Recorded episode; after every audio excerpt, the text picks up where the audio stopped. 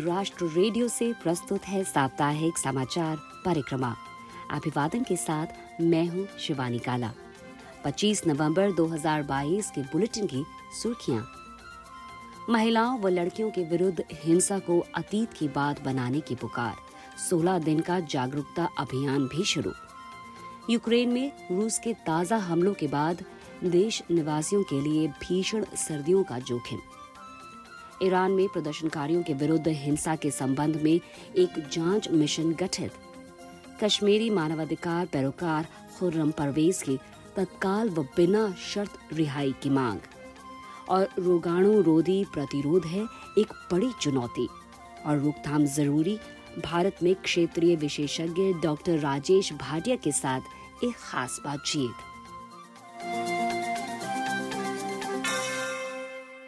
हम आपको याद दिलाते चलें कि वैश्विक परिप्रेक्ष्य वाली मल्टीमीडिया समाचार सामग्री के लिए आप हमारी वेबसाइट पर आना ना भूलें। पता है news dot U N dot org slash H I आप हमारा न्यूज़लेटर भी सब्सक्राइब कर सकते हैं, जिससे समाचार आपको हर दिन मिलते रहेंगे। संयुक्त राष्ट्र प्रमुख एंटोनियो गुटरेश ने महिलाओं के विरुद्ध हिंसा का अंत करने के लिए अंतर्राष्ट्रीय दिवस के अवसर पर कहा है कि हर ग्यारहवें मिनट कोई महिला या लड़की अपने अंतरंग साथी या परिवार के सदस्यों के हाथों अपनी जान गंवा देती है। उन्होंने 25 नवंबर को मनाए जाने वाले इस दिवस के मौके पर सभी से महिलाओं और लड़कियों के विरुद्ध हिंसा को अतीत की बात बना देने का आग्रह भी किया है। इस मौके पर विभिन्न यूएन एजेंसियों ने 16 दिन का एक अभियान भी शुरू किया है। एक रिपोर्ट सुनिए यूएन न्यूज़ हिंदी के प्रमुख महबूब खान से।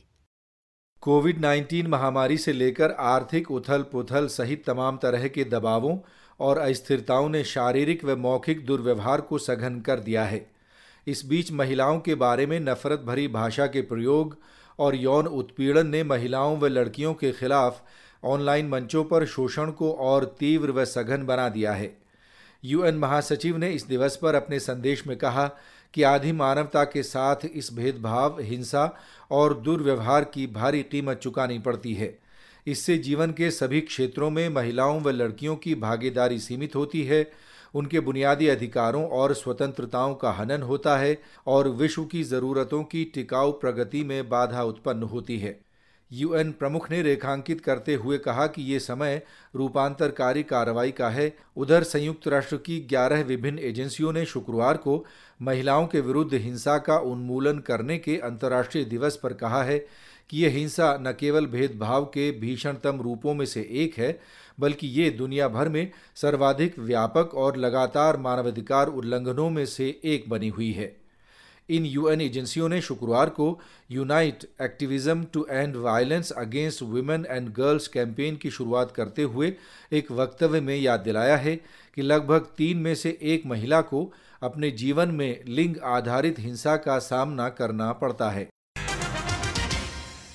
संयुक्त राष्ट्र के राजनैतिक मामलों के प्रमुख रोज मैरी डिकार्लो ने रूस द्वारा पूरे यूक्रेन में आम लोगों और महत्वपूर्ण ढांचे के खिलाफ लगातार क्रूर हमले किए जाने से भारी तबाही होने के बारे में आगाह किया है रोजमेरी डिकार्लो ने यूक्रेन में युद्ध की ताज़ा स्थिति की जानकारी सुरक्षा परिषद में देते हुए कहा Relentless widespread attacks against civilians in critical infrastructure are continuing across Ukraine. With devastating consequences. UN राजनैतिक मामलों की प्रमुख रोज मेरी डिकार्लो कह रही थी कि रूस के हाल के मिसाइल और ड्रोन हमलों ने अनेक शहरों में आम लोगों को भयभीत कर दिया है। इनमें Kyiv Odesa Lviv Mykolaiv Kharkiv और जेपोरेशिया जैसे शहर भी शामिल हैं। मैं ये बात फिर दोहराऊँगी। सिविल आबादी और सिविल ढांचे को निशाना बनाने वाले हमले अंतर्राष्ट्रीय मानवीय कानून के अंतर्गत निषिद्ध हैं। रोजमेरी डिकार्लो के शब्द। उन्होंने साथ ही ये भी कहा कि सर्दियाँ तेज़ी से नज़दीक आ रही हैं। ऐसे में इन हमलों ने ये भय ताज़ा कर दिया है कि ये सर्दियाँ यूक्रेन के लाखों लोगों के लिए त्रासदीपूर्ण होंगी। यूक्रेन के लोगों के सामने कई महीनों के भीषण मौसम की संभावना दरपेश है, जबकि उनके पास घर गर्म रखने के लिए संसाधन व बिजली, पानी और अन्य बुनियादी सेवाओं का अभाव होगा। गुरुवार को संयुक्त राष्ट्र के मानवाधिकार प्रमुख वॉल्कर टुर्क ने ईरान में प्रदर्शनकारियों के विरुद्ध घातक हिंसा के लगातार प्रयोग की एक स्वतंत्र जाँच की मांग उठाई। जिसके बाद जिनेवा स्थित यूएन मानवाधिकार परिषद ने इन प्रदर्शनों के संबंध में एक जाँच मिशन गठित किया है।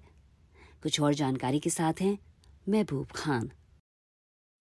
संयुक्त राष्ट्र मानवाधिकार परिषद का ये विशेष सत्र ईरान में सितंबर में 22 वर्षीय महसा अमीनी की पुलिस हिरासत में मौत हो जाने के बाद भड़के संकट पर विचार करने के लिए बुलाया गया था।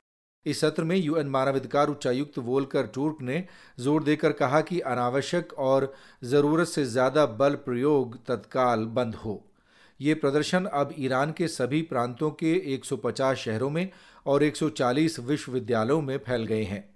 यूएन मानवाधिकार उच्चायुक्त वोलकर टूर्क ने विशेष सत्र में कहा it pains me to see what is happening in the country Volker Turk कह रहे थे कि देश में जो कुछ हो रहा है उसे देखकर मुझे बहुत तकलीफ़ होती है बच्चों के मारे जाने की तस्वीरें रास्तों सड़कों पर महिलाओं को पीटे जाने की तस्वीरें लोगों को मौत की सजा सुनाए जाने की तस्वीरें यूएन मानवाधिकार उच्चायुक्त वोल्कर टूर के शब्द उन्होंने तमाम मानवाधिकार उल्लंघनों की एक स्वतंत्र जाँच की मांग उठाने से पहले बताया कि उनके कार्यालय को इस घटनाक्रम के बारे में अनेक संदेश प्राप्त हुए हैं जिनमें घरेलू जाँच कराए जाने के संदेश भी शामिल हैं। ईरान की प्रतिनिधि खदीजे करीमी ने मानवाधिकार उच्चायुक्त की टिप्पणी की प्रतिक्रिया में कहा कि सरकार ने महसा अमीनी की मौत के बाद न्याय की खातिर अनेक आवश्यक कदम उठाए हैं। इन उपायों में एक स्वतंत्र संसदीय जाँच आयोग व एक फॉरेंसिक चिकित्सा टीम का गठन शामिल है। संयुक्त राष्ट्र के मानवाधिकार विशेषज्ञों ने मंगलवार को कहा है कि भारतीय कश्मीर में मानवाधिकार पैरोकार खुर्रम परवेज की गिरफ्तारी और बंदीकरण ने क्षेत्र में सिविल सोसाइटी, मानवाधिकार कार्यकर्ताओं और पत्रकारों पर भयावह प्रभाव छोड़े हैं। इस पर ज़्यादा जानकारी दे रही हैं अंशु शर्मा। इन मानवाधिकार विशेषज्ञों ने खुर्रम परवेज की गिरफ्तारी और बंदीकरण का एक वर्ष पूरे होने के अवसर पर कहा है कि हम खुर्रम परवेज को लगातार उनकी स्वतंत्रता से वंचित रखे जाने पर निराश हैं। खुर्रम परवेज को 22 नवंबर 2021 को आतंकवाद और अन्य आरोपों के तहत गिरफ़्तार किया गया था। उन्हें दिल्ली में एक न्यायालय में 30 नवंबर और 4 दिसंबर 2021 को पेश किया गया था, जिसने खुर्रम परवेज को राष्ट्रीय जाँच एजेंसी एनआईए से न्यायिक हिरासत में भेजे जाने का निर्णय सुनाया। नई दिल्ली में राष्ट्रीय जाँच एजेंसी की एक विशेष अदालत ने अवैध गतिविधियों की रोकथाम संबंधी अधिनियम के तहत खुर्रम परवेज का बंदीकरण पाँच बार बढ़ाया है। यूएन मानवाधिकार विशेषज्ञों ने कहा कि इन प्रावधानों को भारत, प्रशासित जम्मू कश्मीर में सिविल सोसाइटी, मीडिया व मानवाधिकार पैरोकारों के विरुद्ध प्रताड़ना के साधनों के रूप में लागू किया जा रहा है। यूएन मानवाधिकार विशेषज्ञों ने आतंकवाद निरोधी कानून के प्रयोग के संबंध में अंतर्राष्ट्रीय आदर्श तरीकों और उपायों का पालन किए जाने की एक स्वतंत्र समीक्षा की प्रक्रिया की एक बार फिर हिमायत की। रोगाणु रोधी प्रतिरोध यानी एंटी माइक्रोबियल रेजिस्टेंस आम लोगों, पशुओं, पौधों और पर्यावरण के लिए एक ऐसा खतरा है, जिसकी वजह से एंटीबायोटिक और अन्य जीवन रक्षक दवाएँ अनेक प्रकार के संक्रमणों पर असर नहीं कर पाती हैं। यूएन न्यूज़ की अंशु शर्मा ने इस विषय पर खाद्य एवं कृषि संगठन में रोगाणु रोधी प्रतिरोध पर क्षेत्रीय विशेषज्ञ डॉक्टर राजेश भाटिया से खास बातचीत की है। डॉक्टर भाटिया, ये बताइए, इस वर्ष विश्व रोगाणु रोध प्रतिरोध सप्ताह की थीम क्या है? हम अब उस मुकाम पर पहुँच चुके हैं, जहाँ पर कि एंटीबायोटिक्स का असर बहुत कम होना शुरू हो गया है। और अब हम सब लोग मिलकर ये कोशिश करना चाहते हैं कि सिर्फ़ हमारी जनरेशन को ही नहीं, बल्कि हमारे बच्चों को और आगे आने वाली जनरेशन को भी इन एंटीबायोटिक्स का पूरा लाभ मिलता रहे। इसीलिए इस वर्ष की जो थीम रखी गई है कि मिलकर काम करें work together towards prolonging the life of antibiotics by reducing the antimicrobial resistance तो ये एंटी माइक्रोबियल रेजिस्टेंस जो है ये किस कारण विकसित होता है और इससे क्या जोखिम उत्पन्न हो सकते हैं? चलिए कॉमनली यूज़ टेट्रासाइक्लिन की बात कर लेते हैं। टेट्रासाइक्लिन का रेजिस्टेंस उसमें बन जाता है। हम क्या गलती करते हैं? हम उस एंटीबायोटिक को टेट्रासाइक्लिन को बहुत ज़्यादा क्वांटिटी में यूज़ करना शुरू कर देते हैं। या जितनी क्वांटिटी में वो देनी चाहिए पेशेंट को, उससे कम देना शुरू कर देते हैं। या जितने दिन के लिए उसे देना है, उससे कम दिन के लिए हम ले लेते हैं।